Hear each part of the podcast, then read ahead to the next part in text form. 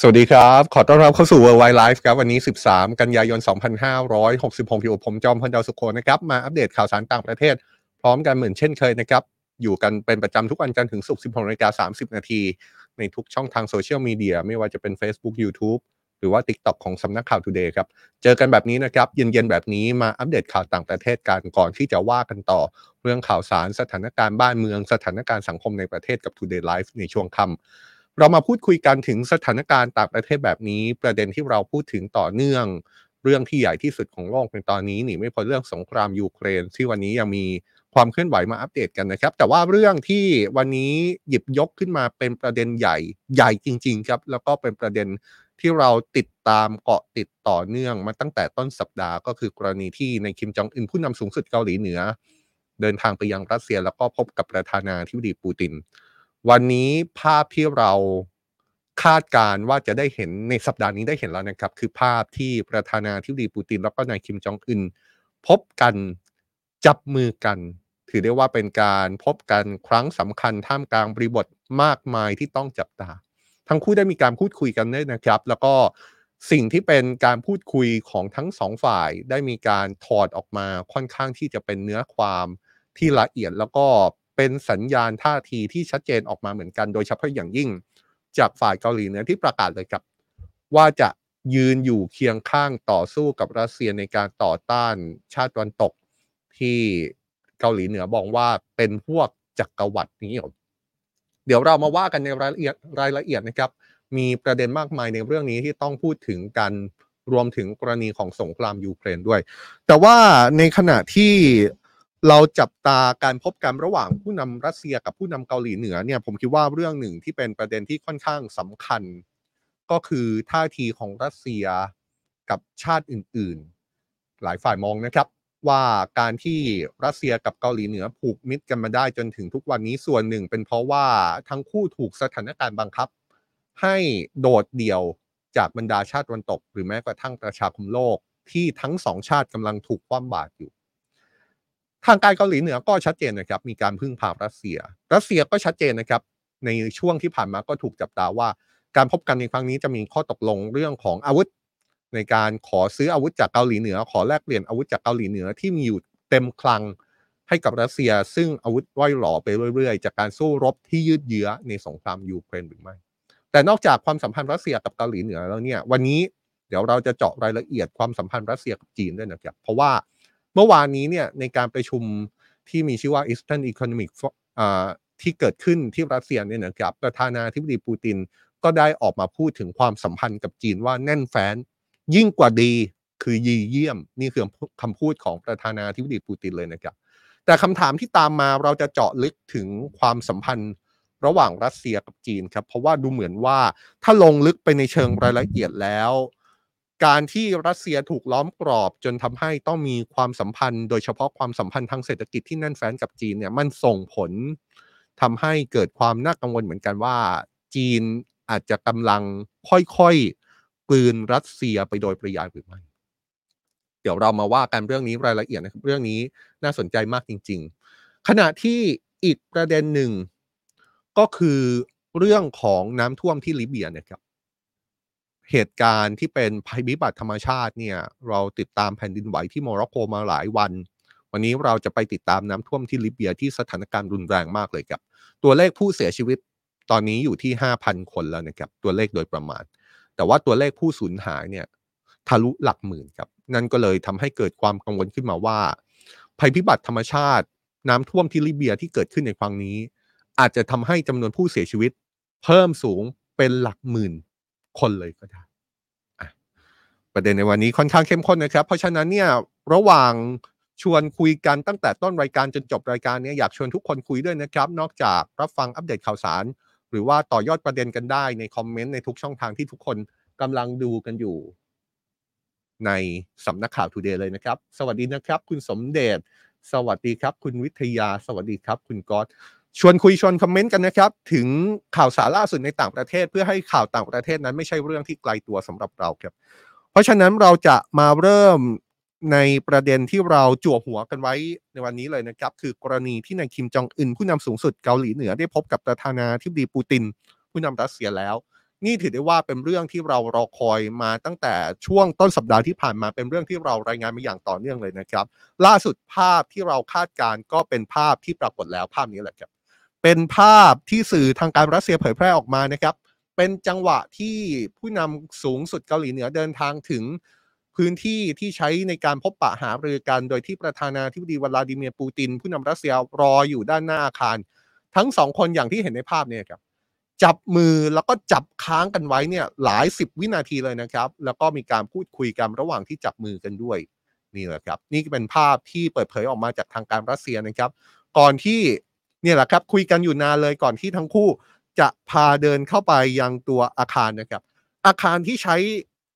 ในการจัดการประชุมพบปะหารือระหว่างผู้นำสูงสุดเกาหลีเหนือกับผู้นำรัสเซีย ก็คืออาคารที่มีชื่อว่าคอสโมโดมนะครับเป็นอาคารที่มีความน่าสนใจ เพราะว่าเป็นอาคารที่ถูกสร้างขึ้น เพื่อปฏิบัติการทางอากาศ ปฏิบัติการทางอวกาศด้วยนะครับ ซึ่งเรื่องนี้เดี๋ยวเรามาถอดรหัสกันต่อว่าทำไม รัสเซียถึงเลือกใช้คอสโมโดม เป็นพื้นที่ในการพบปะกับผู้นำสูงสุดของเกาหลีเหนือ เรื่องนี้เนี่ยมันมีนัยยะในเชิงรายละเอียดที่อาจจะพอตีความถอดรหัสในสิ่งที่เราไม่รู้หรือว่าในสิ่งที่รัสเซียหรือว่าเกาหลีเหนืออาจจะไม่ได้บอกเราทั้งหมดอยู่เหมือนกัน แต่ว่าก่อนจะไปจุดนั้นเนี่ยเราจะพาไปในช่วงจังหวะที่ทั้งคู่เข้าไปในอาคารหลังจากที่รับชมสังเกตการคอสโมโดมเนี่ยนะครับทั้งคู่ได้เข้าไปหารือกันซึ่งในเวลาต่อมาก็มีการเผยแพร่ บทสนทนาของทั้งคู่อย่างละเอียดครับปรากฏว่าประธานาธิบดีปูตินได้กล่าวกับนายคิมจองอึนว่าเขายินดีที่ได้รับต้อนรับผู้นำสูงสุดเกาหลีเหนือสู่รัสเซียก่อนจะกล่าวถึงคอสโมโดมก็คือสถานที่ที่ถูกใช้เป็นสถานที่รับรองผู้นำสูงสุดเกาหลีเหนือเนี่ยแหละครับ ว่ามีความสำคัญ และหวังว่าฝ่ายเกาหลีเหนือจะสนใจสถานที่แห่งนี้นะครับผู้นำรัสเซียระบุว่าการพบกันในครั้งนี้เกิดขึ้นในช่วงเวลาที่พิเศษ โดยเฉพาะในช่วงเวลาที่เกาหลีเหนือครบรอบการก่อตั้งประเทศ 75 ปี และยังถือเป็น 75 ปีของความสัมพันธ์ระหว่างรัสเซียกับเกาหลีเหนือด้วย โดยรัสเซียถือเป็นชาติแรกที่ให้การรับรองเกาหลีเหนือในฐานะประเทศเอกราชที่มีอธิปไตย ผู้นำรัสเซียระบุนะครับว่าการพบกันในครั้งนี้มีความจำเป็นที่เราทั้งสองต้องคุยกันถึงความร่วมมือทางเศรษฐกิจ และเรื่องเกี่ยวกับมนุษยธรรม ซึ่งเราต่างมีคำถามมากมาย และก็เป็นเรื่องยินดีอย่างมาก ที่ได้พบกับผู้นำเกาหลีเหนือ ขอบคุณอีกครั้งสำหรับการตอบรับคำเชิญในการเยือนรัสเซีย โดยเมื่อผู้นำรัสเซียกล่าวจบเนี่ยนะครับผู้นำสูงสุดเกาหลีเหนือก็ได้ตอบกลับถึงการขอบคุณในโอกาสเดินทางเยือนรัสเซียครั้งนี้เช่นกันครับพร้อมชี้ว่าที่ผ่านมารัสเซียตั้งแต่เป็นสหภาพโซเวียตมีบทบาทที่ยิ่งใหญ่ ต่อการปลดแอกเกาหลีเหนือ ดังนั้นความสัมพันธ์ของรัสเซียกับเกาหลีเหนือจึงฝังรากลึก ผู้นำสูงสุดเกาหลีเหนือยังบอกด้วยนะครับว่าแม้กระทั่งตอนนี้ความสัมพันธ์ระหว่างเกาหลีเหนือกับรัสเซียก็ยังถูกมองว่าเป็นเรื่องที่ต้องให้ความสำคัญเป็นอันดับหนึ่งเลย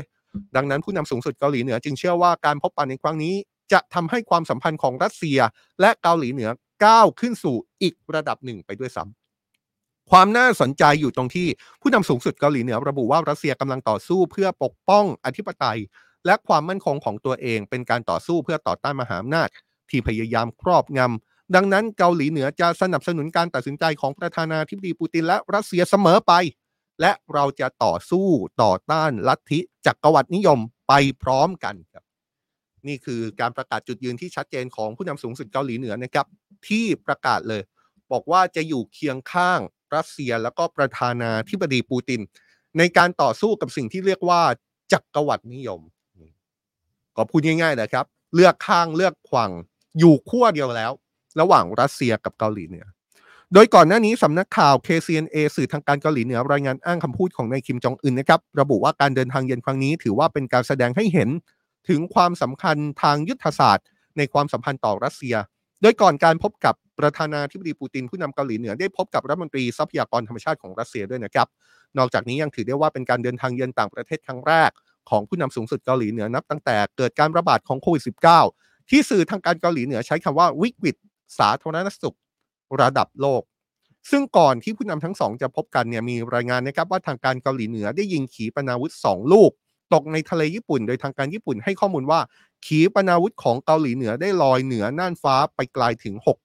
650 กิโลเมตร ก่อนที่จะตกในทะเลญี่ปุ่นครับ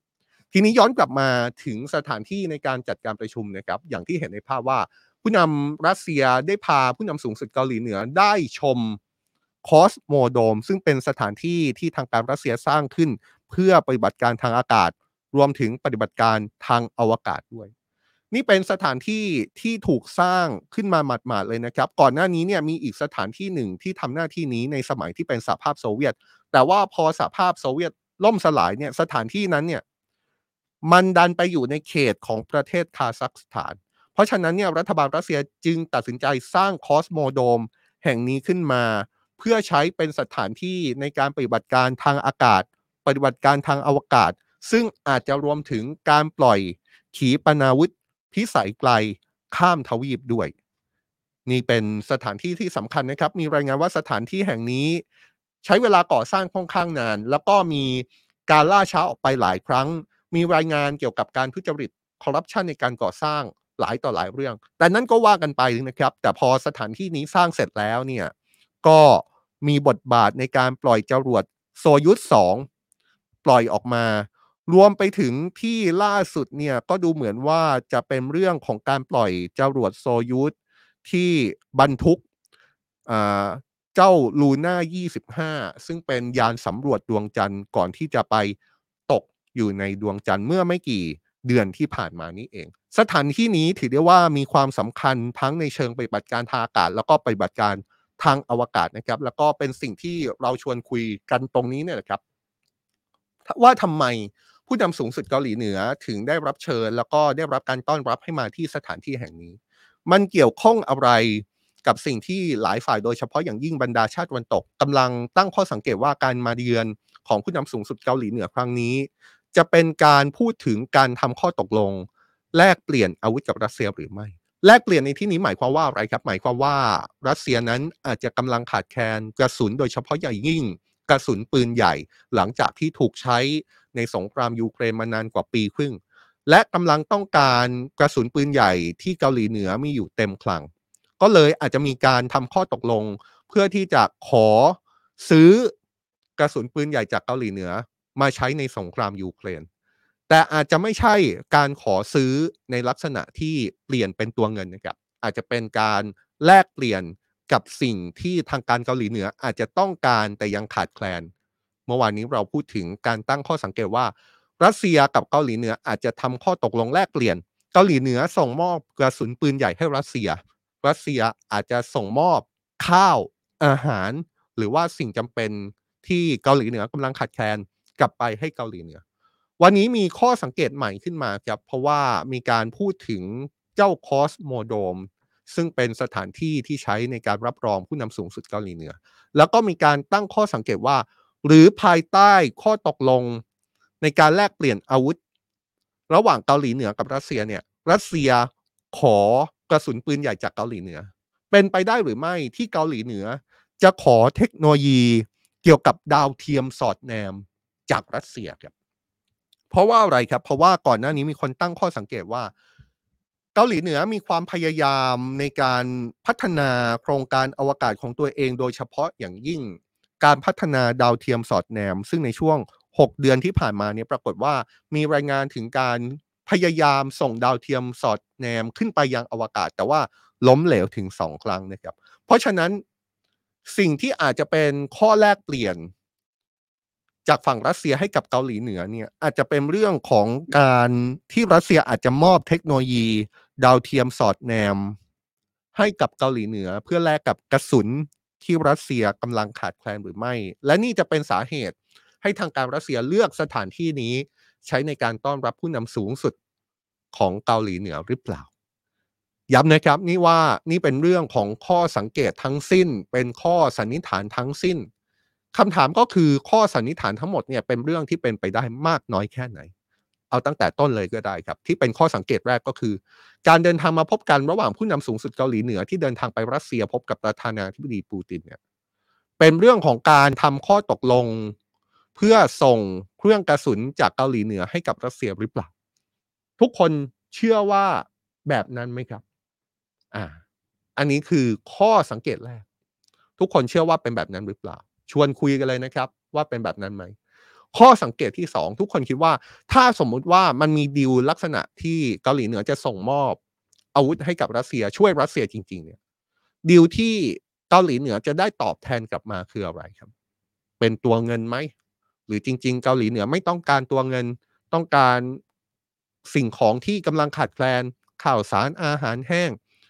หรือว่าอุปกรณ์ต่างๆ ที่กำลังขาดแคลนเป็นวัตถุดิบในเกาหลีเหนือ หรือว่าเกาหลีเหนือต้องการสิ่งตอบแทนคือเทคโนโลยีในการพัฒนาดาวเทียมสอดแนมจากรัสเซีย เป็นการต่างตอบแทนในลักษณะไหนนี่ครับนี่ก็เป็นเรื่องที่เราตั้งข้อสังเกตนะครับ เพราะว่าสิ่งหนึ่งเป็นอย่างนี้ครับ ข้อเท็จจริงเรารายงานให้ทราบเต็มที่ระบุที่มาชัดเจนนะครับ แต่ว่าความน่าสนใจของการติดตามข่าวเนี่ย มันจำเป็นนะครับ ที่เราจะต้อง ตั้งข้อสังเกต ตั้งข้อสันนิษฐานต่อ เพราะแน่นอนนะครับ อย่าลืมนะครับ ไม่มีใคร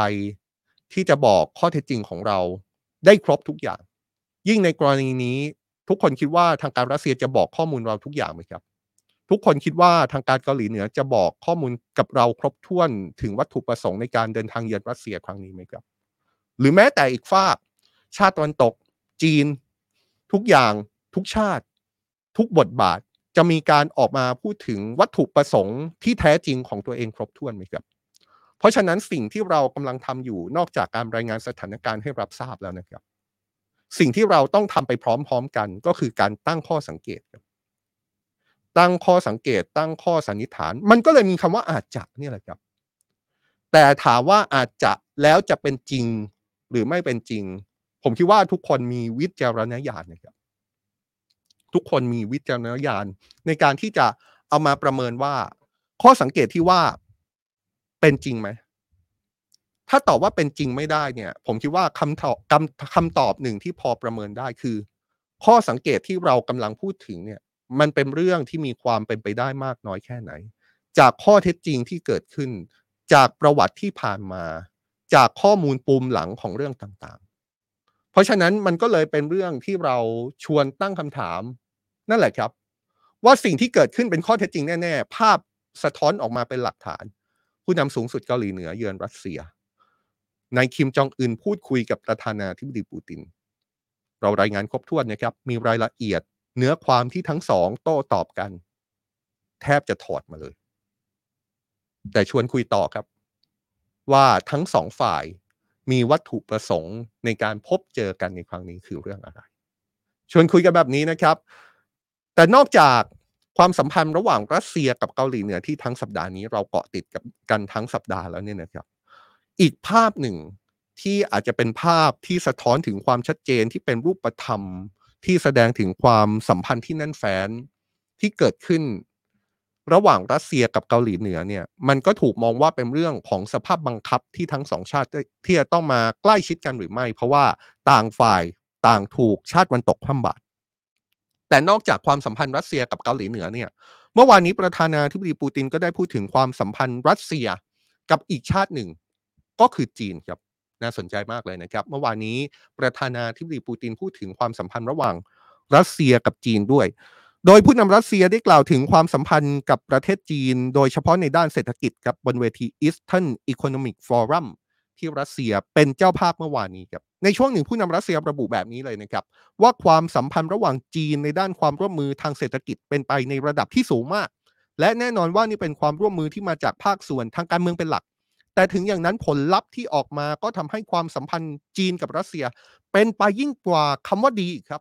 เพราะว่าผู้นำรัสเซียบอกว่า ความสัมพันธ์ระหว่างรัสเซียกับจีนเนี่ยมันเป็นไปอย่างดีเยี่ยมเลย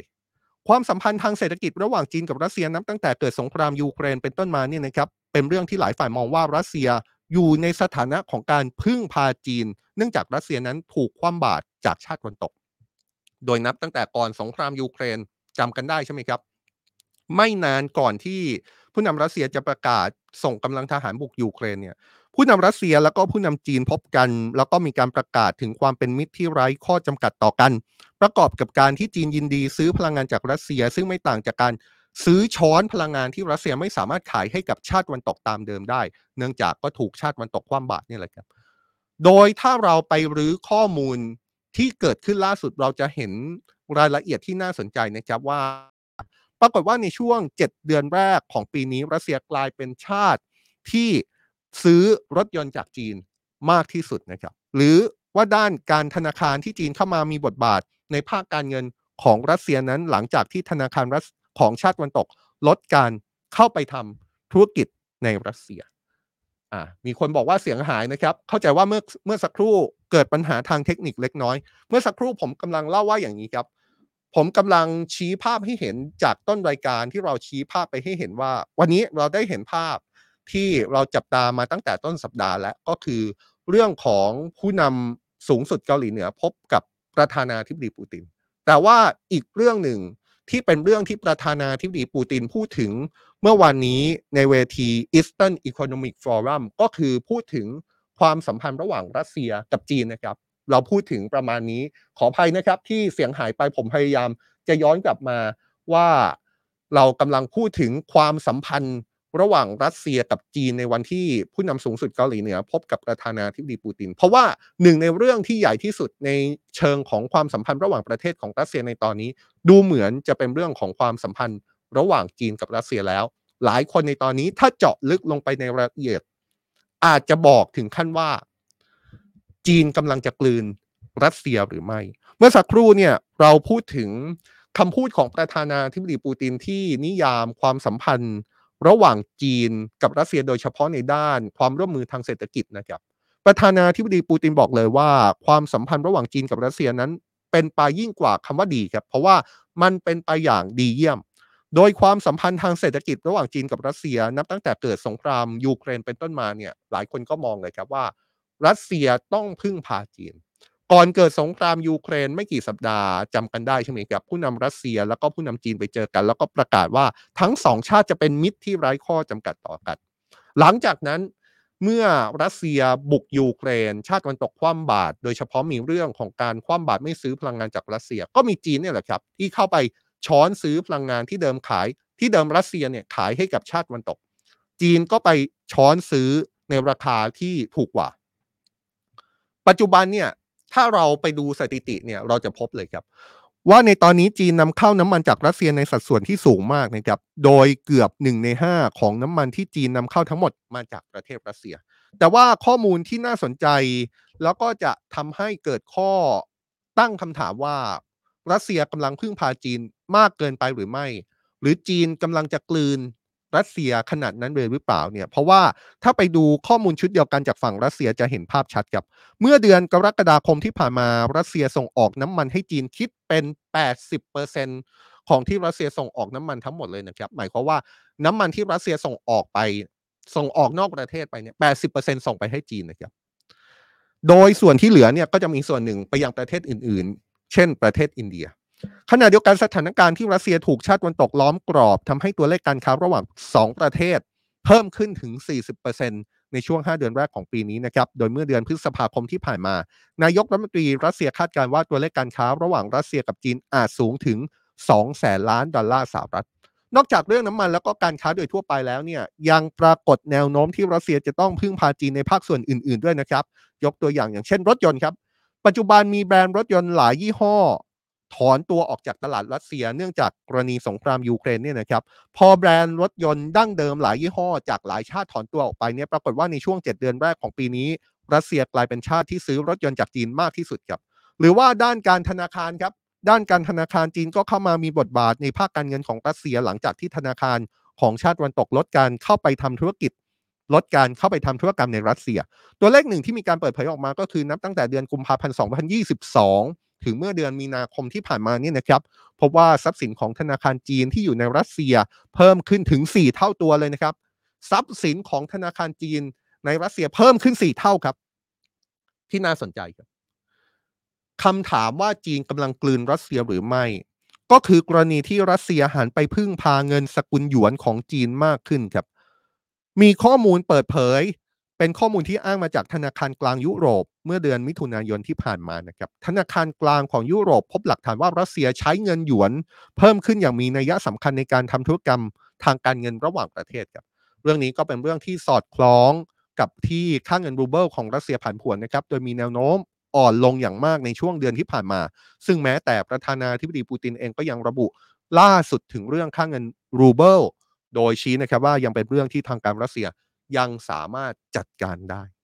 เมื่อวานนี้ผู้นำรัสเซียยังออกมาพูดถึงหลายเรื่องในเวที Eastern Economic Forum ครับโดยมีหลายเรื่องที่เกี่ยวข้องกับสงครามยูเครน หรือแม้กระทั่งเรื่องที่เกี่ยวข้องกับการที่เราจับตากันอยู่ ถึงการพบกันระหว่างผู้นำรัสเซีย แล้วก็ผู้นำเกาหลีเหนือนะครับ ซึ่งถูกจับตามองว่าจะเป็นการพบกันที่มีการทำข้อตกลง ซื้อขายอาวุธต่อกันหรือไม่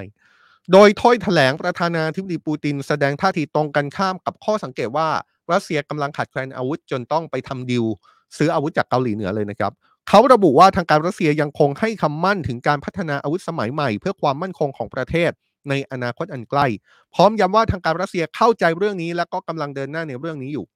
ส่วนสถานการณ์สงครามยูเครนนั้นผู้นำรัสเซียอ้างนะครับว่าฝ่ายยูเครนได้เสียกำลังพลไปแล้ว 71,500 คน เสียรถถัง 543 คัน แล้วก็รถหุ้มเกราะอีก 18,000 คัน ตั้งแต่เปิดปฏิบัติการสู้กลับเมื่อเดือนมิถุนายนที่ผ่านมา พร้อมยืนยันว่าในตอนนี้ฝ่ายรัสเซียมีพลเมืองอาสา เป็นอาสาสมัครเป็นทหาร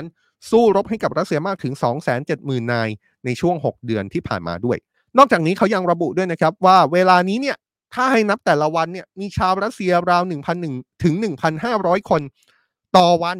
อาสาเข้าร่วมกับกองทัพรัสเซีย พร้อมเตือนว่าการที่ประเทศตะวันตกจัดส่งเครื่องบินรบ F16 ให้กับยูเครนจะทำให้สงครามครั้งนี้ ยืดเยื้อออกไปครับ ส่วนสถานการณ์สงครามยูเครนเมื่อคืนที่ผ่านมากันบ้างนะครับ ดูเหมือนว่าจะมีการโจมตีเกิดขึ้นทั้งในยูเครนแล้วก็รัสเซียเลยนะครับ โดยในรัสเซียมีรายงานการระเบิดครั้งใหญ่ที่อู่ซ่อมเรือในเมืองเซวัสโตโพเป็นเมืองในไครเมียครับ ซึ่งฝ่ายรัสเซียชี้ว่านี่เป็นฝีมือของยูเครนเนี่ยแหละครับ นี่เป็นภาพที่ถูกระบุว่าเป็นเหตุระเบิดครั้งใหญ่ที่อู่ซ่อมเรือ ในไครเมียนะครับในเมืองเซวัสโตโพรายงานครั้งนี้ระบุว่าเพลิงที่ลุกไหม้หลังการระเบิดเนี่ยทำให้มีผู้บาดเจ็บถึง 24 คนนี่ครับภาพนี้ค่อนข้างดูแล้วเป็นการระเบิดที่ค่อนข้างรุนแรงเลยนะครับ ฝ่ายรัสเซียนั้นยืนยันครับว่าการโจมตีที่เกิดขึ้นในครั้งนี้ ไม่ได้เกิดขึ้นกับสาธารณูปโภคของฝ่ายพลเรือนนะครับ จึงไม่มีอันตรายต่อพลเรือน ท่ามกลางรายงานว่าอู่ซ่อมเรือที่ถูกโจมตีนี่นะครับ ตามปกติแล้ว เป็นอู่ซ่อมเรือที่ทางการรัสเซียใช้บำรุงรักษาเรือรบ แล้วก็เรือดำน้ำที่ลาดตระเวนในทะเลดำขณะที่การโจมตีในยูเครนมีรายงานวนรัสเซียโจมตีท่าเรือขนส่งธัญพืชในยูเครน โดยมีรายงานผู้บาดเจ็บจากเหตุการณ์การโจมตีที่เกิดขึ้นในยูเครน 6 คนด้วยกันนะครับนี่ก็ยังมีภาพของการโจมตีเกิดขึ้นอย่างต่อเนื่องนะครับ แม้ว่าสถานการณ์สงครามยูเครนจะถูกโฟกัสไปที่ท่าทีของประธานาธิบดีปูติน โฟกัสไปที่ความสัมพันธ์ระหว่างรัสเซียกับเกาหลีเหนือ หรือแม้กระทั่งโฟกัสไปที่ความสัมพันธ์ระหว่างรัสเซียกับจีนครับอีกประเด็นหนึ่งที่เมื่อสักครู่เสียงเราหลุดไปเนี่ยแต่ว่าเป็นประเด็นที่เราอยากจะชวนคุยจริงๆนะครับทุกคนฟังแล้วเนี่ยเป็นมองมองแล้วเป็นเรื่องที่เป็นข้อกล่าวหาที่เกินจริงไปไหมครับ ถ้าเราจะบอกว่าจีนกำลังจะกลืนรัสเซีย ผมคิดว่านี่ เป็นข้อสังเกตที่อาจจะถูกตั้งคำถามมากขึ้นเรื่อยๆ ต่อจากนี้โดยเฉพาะอย่างยิ่ง ตราบใดที่สงครามยูเครนยังยืดเยื้อไปในลักษณะนี้ มาตรการทางเศรษฐกิจมาตรการคว่ำบาตรของชาติตะวันตกที่ยังเดินหน้าต่อไป แม้ว่ามาตรการคว่ำบาตรของชาติตะวันตกจะยังทำให้รัสเซียพอเดินต่อไปได้ โดยอาศัยช่องทางต่างๆ โดยอาศัยมิตรประเทศที่ไม่อยู่ฝากฝั่งเดียวกับชาติตะวันตก แต่ว่ามาตรการคว่ำบาตรที่เกิดขึ้น ช่องทางที่ทำให้รัสเซียเอาตัวรอดก็บีบ ให้รัสเซียต้องไปพึ่งพาจีน จนเป็นการพึ่งพาที่มากเกินไปหรือเปล่าจนเป็นการพึ่งพาที่อาจจะทำให้จีนเข้าไปกลืนรัสเซียได้ขนาดนั้นเลยไหมชวนคุยกันแบบนี้นะครับ ชวนคุยกันแบบนี้ชวนตั้งข้อสังเกตแบบนี้ แล้วก็คอมเมนต์กันมาได้เลยนะครับ ไม่ว่าจะเป็นช่องทางไหนก็ตาม จากกรณีสงครามยูเครนวันนี้เราเกาะติดเรื่องภัยพิบัติ แต่ว่าเป็นภัยพิบัติที่ประเทศลิเบียนะครับ เพราะว่า 2 วันที่ผ่านมาเนี่ยเราติดตามเหตุการณ์แผ่นดินไหวที่โมร็อกโกกันมาแล้ว ที่โมร็อกโกเนี่ยตอนนี้มีรายงานผู้เสียชีวิตจากเหตุแผ่นดินไหวเกือบ 3,000 คนแล้วนะครับ เมื่อวานนี้เราก็ได้พูดถึงสาเหตุของแผ่นดินไหว วิเคราะห์กันว่าทำไมแผ่นดินไหวครั้งนี้ถึงมีความรุนแรง วิเคราะห์กันว่าทำไมแผ่นดินไหวที่เกิดขึ้นล่าสุดในโมร็อกโก ถึงเป็นเหตุแผ่นดินไหว ที่หลายคนบอกว่าเป็นจุดที่ไม่ค่อยเกิดแผ่นดินไหวเท่าไหร่นะครับ แต่ว่าในวันนี้เรามาติดตามโศกนาฏกรรมที่เป็นภัยพิบัติใหญ่ที่อีกประเทศหนึ่งครับเป็นเหตุการณ์น้ำท่วมรุนแรง ในพื้นที่ทางภาคตะวันออกของลิเบีย ล่าสุดเหตุน้ำท่วมในครั้งนี้มีรายงานผู้เสียชีวิตอย่างน้อย 5,000 คน แล้วก็สูญหายอีกนับหมื่นคนเลยนะครับโศกนาฏกรรมครั้งนี้เป็นผลมาจากอิทธิพลของพายุแดเนียลซึ่งพัดขึ้นฝั่งประเทศลิเบีย ตั้งแต่เมื่อวันอาทิตย์ครับ พายุลูกนี้ทำให้เกิดฝนตกหนักต่อเนื่องจนเขื่อนสองแห่งทางภาคตะวันออกของประเทศแตกนะครับ มวลน้ำจากเขื่อนทะลักเข้าท่วมเมืองเดินหน้า ซึ่งเป็นเมืองริมชายฝั่งทะเลเมดิเตอร์เรเนียน เมืองนี้มีประชากรอยู่ราว 125,000 คน แล้วก็ทำให้พื้นที่หนึ่งในสี่ของเมืองเสียหายหนัก สะพานอย่างน้อย 5 แห่งพังทลาย รถยนต์อาคารบ้านเรือนจำนวนมากถล่ม มวลน้ำมหาศาลพัดพาชุมชนบางแห่งหายไปทั้งชุมชนเลยนะครับ นี่เป็นภาพบางส่วนที่เกิดขึ้น แล้วก็สะท้อนให้เห็นว่า นี่คือความรุนแรงจากเหตุน้ำท่วมที่ประเทศลิเบีย ยิ่งไปกว่านั้นครับมีคำบอกเล่าจากผู้ประสบภัยกันเองด้วย บอกว่าเห็นชาวบ้านบางคนถูกกระแสน้ำซัดตกลงไปในทะเลต่อหน้าต่อตา ชาวบ้านบางคนบอกว่าความแรงของกระแสน้ำแรงเทียบเท่ากับคลื่นยักษ์สึนามิเลยนะครับทำให้หลายคนต้องพากันหาที่เกาะเพื่อเอาชีวิตรอดเมื่อวานนี้กระทรวงมหาดไทยของลิเบีย เปิดเผยตัวเลขความสูญเสียครับ ล่าสุดพบผู้เสียชีวิตจากเหตุการณ์นี้แล้ว อย่างน้อย 5,300 คนนะครับ ซึ่งตัวเลขผู้เสียชีวิตมีการคาดการณ์กันว่าอาจจะพุ่งขึ้นเรื่อยๆ เพราะว่ามีการเปิดเผยออกมาจากทางการ ว่ายังมีจำนวนผู้สูญหายอีกเป็นจำนวนมาก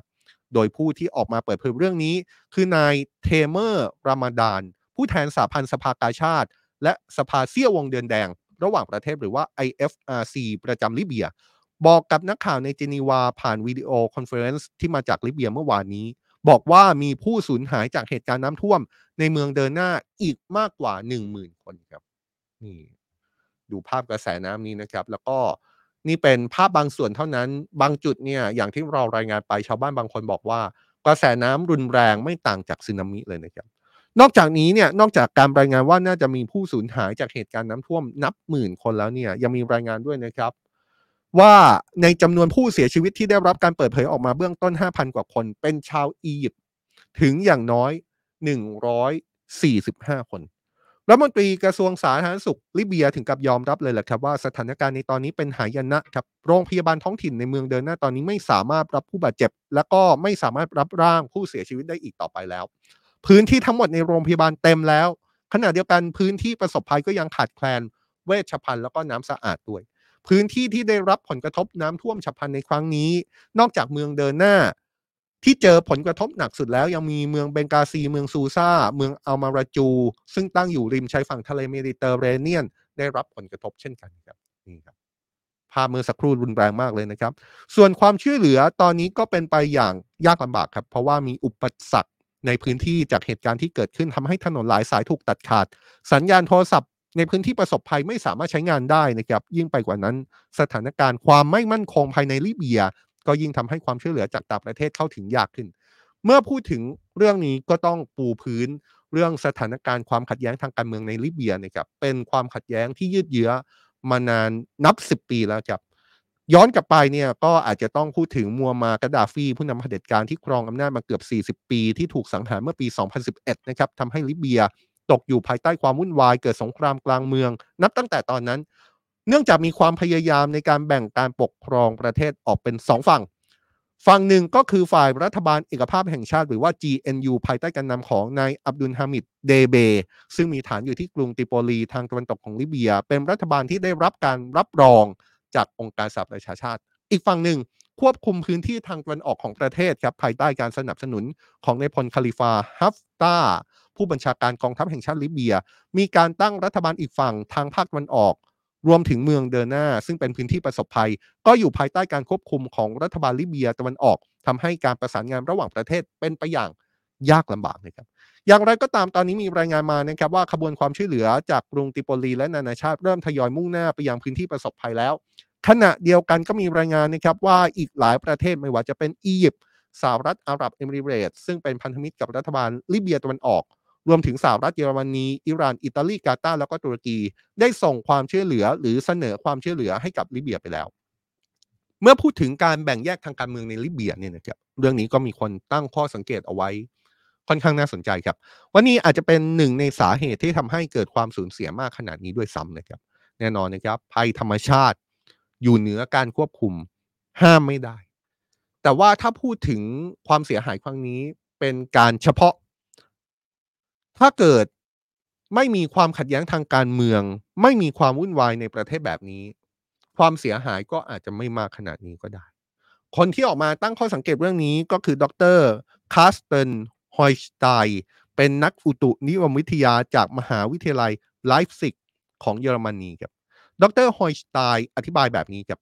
ว่าพายุแดเนียลเกิดขึ้นมาในช่วงที่อุณหภูมิของมหาสมุทรทั่วโลกกำลังสูงขึ้นเนื่องจากภาวะโลกร้อน ซึ่งทะเลเมดิเตอร์เรเนียน ที่พายุลูกนี้พัดผ่านก็มีอุณหภูมิสูงกว่าค่าเฉลี่ยทำให้ตัวของพายุแดเนียลมีฝนมากขึ้น และก็รุนแรงขึ้น ขณะที่ความไม่มั่นคงทางการเมืองของลิเบีย ที่ดำเนินมานานทำให้ลิเบียมีความเปราะบางต่อการเปลี่ยนแปลงสภาพอากาศพูดง่ายๆ คือพอมีการแบ่งแยกรัฐบาลแบ่งแยกการปกครองเป็นสองฝ่าย ฝ่ายหนึ่งคุมลิเบียตะวันตก ฝ่ายหนึ่งคุมลิเบียตะวันออกเนี่ย ก็มีความท้าทายเกิดขึ้นในเรื่องของการพัฒนา การวางกลยุทธ์การสื่อสาร หรือแม้กระทั่งการประเมินความเสี่ยงในด้านต่างๆ ให้รัดกุมแล้วก็ทันท่วงทีนะครับ นอกจากนี้ยังมีเรื่องของการบำรุงรักษาโครงสร้างพื้นฐานสำคัญ ก็คือเรื่องเขื่อนที่อาจจะยังไม่ดีพอด้วย เพราะฉะนั้นหมายความว่าอะไรครับ น้ำท่วมที่ลิเบียในครั้งนี้แน่นอนนะครับปัจจัยหลักที่ทำให้ความเสียหายความสูญเสียรุนแรงขนาดนี้ มีผู้เสียชีวิตแล้วกว่า 5,000 คน มีผู้สูญหายที่คาดว่าอาจจะสูงถึงหลักหมื่นคน นอกจากจะเป็นเรื่องของภัยธรรมชาติ นอกจากจะเป็นเรื่องของภาวะการเปลี่ยนแปลงของสภาพอากาศที่ทำให้ภัยพิบัติมีความรุนแรงมากขึ้นแล้ว กรณีของลิเบีย การเมืองยังทำให้คนตายมากขึ้นจากภัยพิบัติด้วยนะครับ การเมืองความแตกแยกที่แบ่งฝ่ายชัดเจนเป็นสองฝ่าย ถึงขั้นแบ่งแยกการปกครอง คนละฝั่งคนละภาคนึงมันเป็นเรื่องที่ทำให้คนมองว่า ยิ่งทำให้ซ้ำเติมสถานการณ์ภัยพิบัติ ยิ่งทำให้ภัยพิบัติที่รุนแรงสร้างความเสียหายอย่างหนักอยู่แล้ว ยิ่งมีจำนวนผู้เสียชีวิต ยิ่งทำให้ภัยธรรมชาติ มีความรุนแรงมากขึ้น ยิ่งไปอีก สถานการณ์ที่ลิเบียได้ให้บทเรียนหลาย ๆ อย่าง ในเรื่องนี้นะครับภัยธรรมชาติไม่ใช่แค่เรื่องภัยธรรมชาติอย่างเดียวแล้ว เรื่องการเมืองทำให้คนตายได้ครับ และนี่คือ World Wide Life ในวันนี้นะครับ ขออภัยถ้าวันนี้มีเหตุคุกคลัก สักเล็กน้อย เพราะว่ามีเรื่องของกรณีเสียงต่างๆ แต่ว่าเราก็พยายามเอาข้อมูลมาอัปเดตอย่างเต็มที่เข้มข้นเหมือนเช่นเคยนะครับ โดยเฉพาะการตั้งข้อสังเกตในประเด็นต่างๆ เจอกันแบบนี้นะครับ จันทร์ถึงศุกร์16นาฬิกา30 นาที แล้ว 18นาฬิกา30 นาทีเจอกันต่อใน Today Live นะครับ พบกับวิเวียนเหมือนเช่นเคย แต่สำหรับช่วงนี้ผมจอมพลดาวสุขคนและทีมงานลาไปก่อนนะครับ สวัสดีครับ